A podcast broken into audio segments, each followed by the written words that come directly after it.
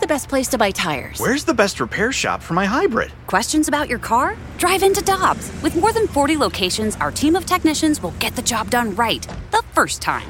For deals you can use, click on gotodobbs.com now.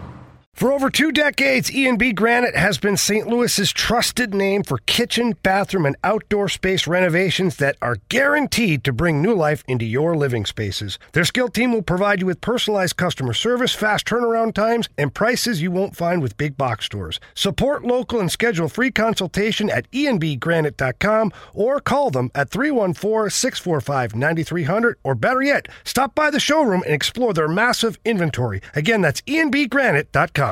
Hi, I'm Dan for Dobbs Tire and Auto Centers, here to share the easiest way to buy tires. Come to Dobbs. With the best tire brands and the biggest inventory, you'll get your tires the same day at the lowest price, guaranteed. Next time you need tires, get into Dobbs.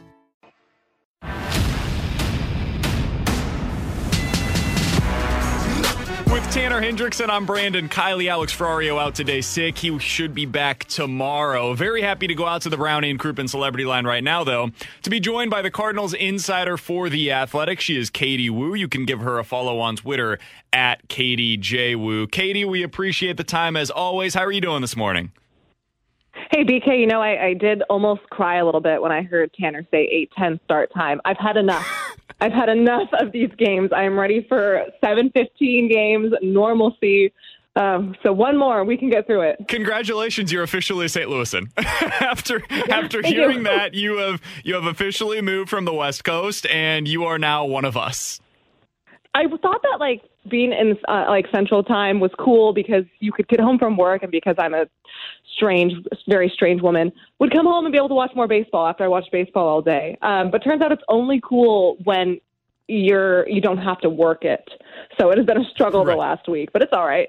Well, we look forward to watching the game tonight, the rubber match between the Dodgers and the Cardinals. Unfortunately, we're not going to be able to watch Jack Flaherty anytime in the near future.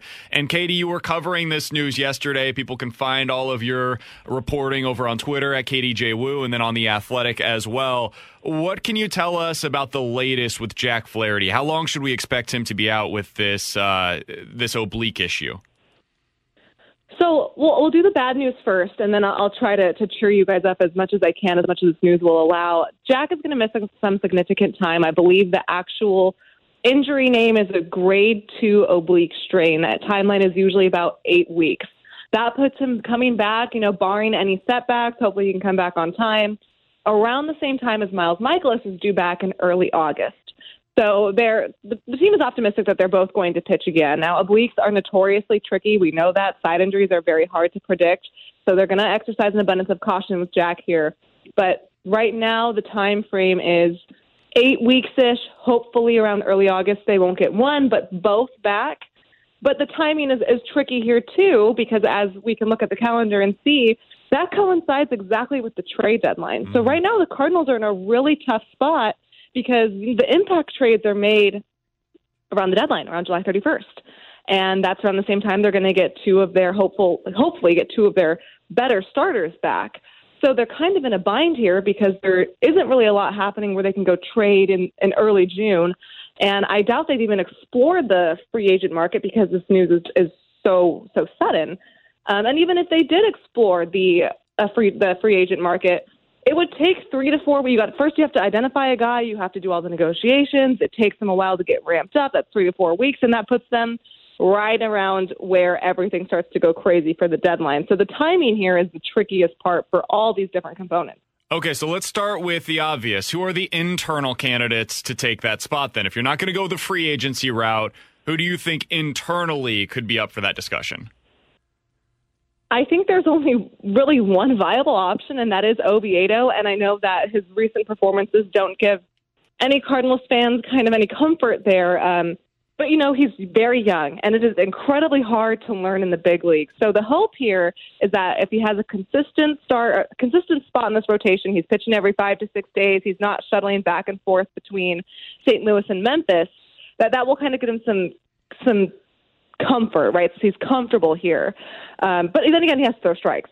So that's going to be their first option is kind of to see what can we do with Oviedo with a consistent amount of time. Now, that doesn't necessarily mean he's going to start all the time, he could maybe the Cardinals implement a, uh, an opener. You know, Daniel Ponce de Leon would seem a very like a viable candidate for that. And then maybe Oviedo takes over, like we saw them accidentally do in that first homestand of the series in April, when Ponce couldn't really get out of the second inning. Oviedo came in and pitched four scoreless innings of relief. His it's not, and it's not even close. His best performance of the season so far. So there's flexibility with what they can do with Oviedo there.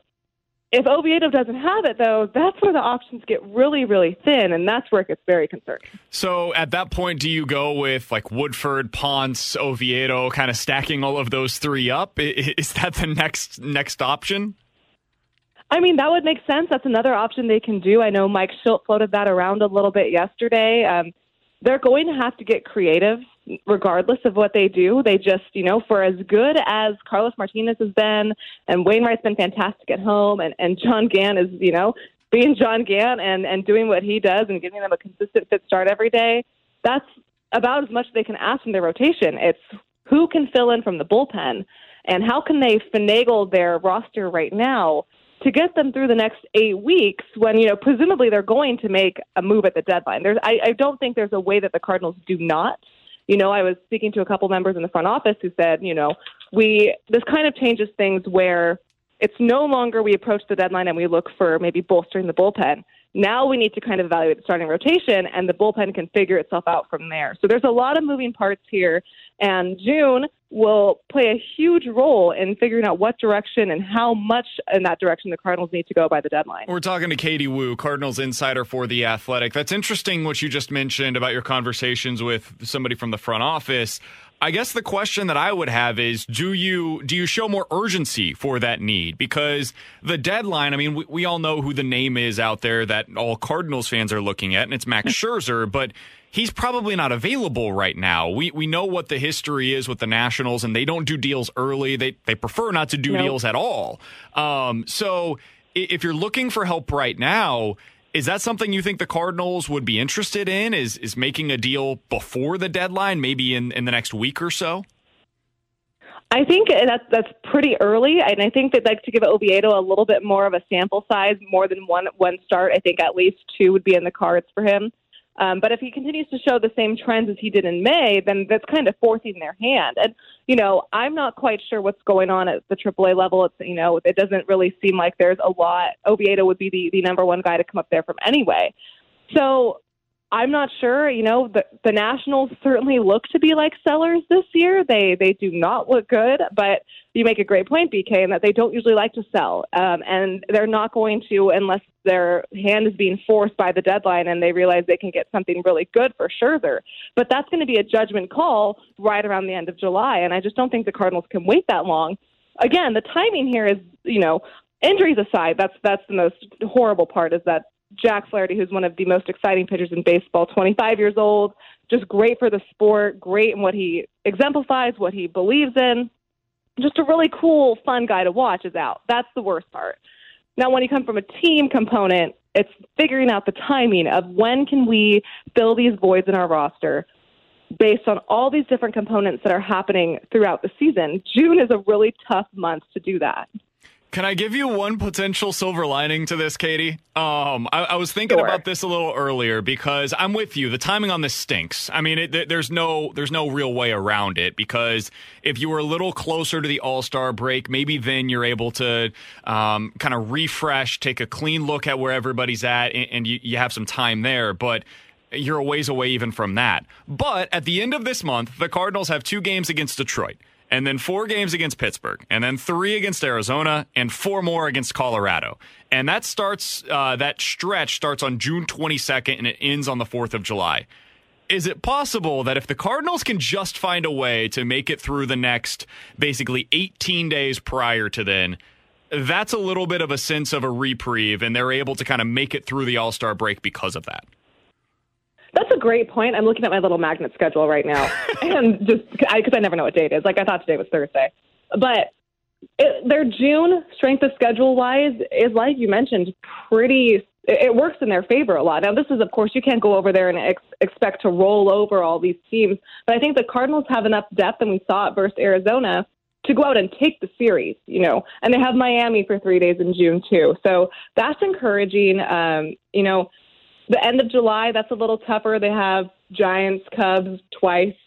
Um, so that will kind of hopefully they'll have a little bit more clarity on where Miles and Jack are. If they can get one back by early August, that's a huge win. Um, hopefully both, but it, it's like you're going to have to grind through a really tough part of the season right now in June. And then potentially everything aligns in July if the Cardinals make a trade and then they can get Jack and Miles back in August. August and September are huge months as we see in this division that is literally a mess already in June. There's still no clear front runner. That will be huge for them. So again, like you said, BK, the timing is horrendous, but there is a silver lining in that the strength of schedule is not necessarily hard right now. So they just have to figure out a way to win these very winnable games with the players that they have. I guess my next follow up question we're talking to Katie Woo for another couple of minutes here on 101 ESPN. I guess this is more philosophical. Um, if you're a Cardinals front office executive, I'm going to ask you to put your Mo bow tie on here for a second. All right, Katie? Um, okay, got it. If you were in John Mozeliak's shoes, is this a team worth going out there and, and selling the farm for Max Scherzer? Like, though, based on what you've seen thus far, is that a move that is worth making for this specific team? You know, I think the Cardinals, when they are healthy, we saw them. They they were healthy for that first 17 consecutive game stretch they had. They won 13 of 17, best in the majors record at that time. When they're healthy, they're fantastic. So I think it depends on who they're willing to give up. Um, I imagine if you're going to go after Scherzer, that's at least one top prospect, if not two, if not a couple more. But when you have an, a defense that is absolutely stellar, the bullpen I know has been inconsistent, but I think what they need is just one more guy to kind of bridge that gap. And, you know, everyone's saying John Gant because he's been so well and he's been able to get out of all this traffic, but Kim could also fill that role too. I think yes, because we've seen how important the starting rotation is. They're a catalyst to this team's success. When they go deep into ball games, the Cardinals have a winning bullpen. They have a stellar offense. They have Nolan Arenado, who they need to keep around. Hmm. Uh, so I think any opportunity that you have for Scherzer is something that you put on the table, and you you you know it's always hard to part with prospects. I know the Cardinals have gotten rid of a couple guys that have turned out to be stars. But that's the risk you take if Max Scherzer is on the table. Final question that I've got for you, and it's a two-parter based on the two stars from last night's game. Um, can you believe what we're watching from John Gant still? And secondarily, you got to come in with fresh eyes for Tyler O'Neill, so you've just got to see the good part of the of his career. What's it been like for you to be able to watch this guy every day perform?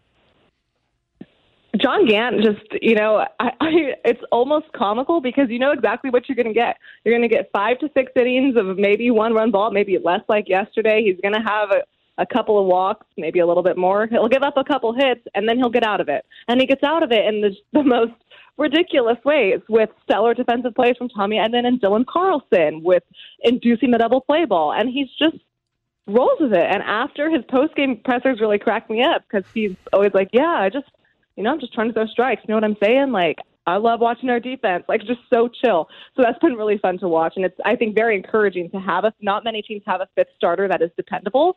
So I think that's one thing Cardinals fans can take comfort in is you usually know exactly what you're going to get from a John Gant start. And now you know that you're also going to get a apparently a home run a night from Tyler O'Neill. Um, what a absolutely just fantastic turn of events for him. You know, I was aware of the narratives last year. I didn't see them with my own eyes. So, like you said, I came in there with a fresh perspective, and I it's hard to judge any performance off a 60 game season, or in the Cardinals' case, a 58 game season. So. I'm really encouraged from Tyler. I mean, he can do it all. He essentially won the game in every aspect yesterday. And there is no kind of hesitation in me that I, you know, obviously the home run a night thing isn't realistic to keep up, but I do believe that his offensive turnaround is for real. And you combine that with his obvious defensive skill, and you're, that outfield once you get Bader back, it's hardly a concern anymore. 13 extra base hits in his last 20 games. Not a not a bad way to go about things, Katie, to say the least. Uh, she is oh, Katie no, Woo. You can find her work over at The Athletic. She's been doing fantastic work for them. Also, give her a follow on Twitter at Katie J. Woo. Katie, we always appreciate the time. Thank you so much for hopping on with us today and enjoy the, the late night game, the finale of this series out in LA tonight. Enjoy is a stretch, um, but yes, I will. Thank you guys. With Black Friday savings at the Home Depot, you can get top brand laundry sets with the latest tech to tackle any mess you might face this holiday, like automatic fabric and load size detection for spills of any size, from cookies and milk on your favorite holiday sweater to the toddler of the house discovering just how fun cranberry sauce can be.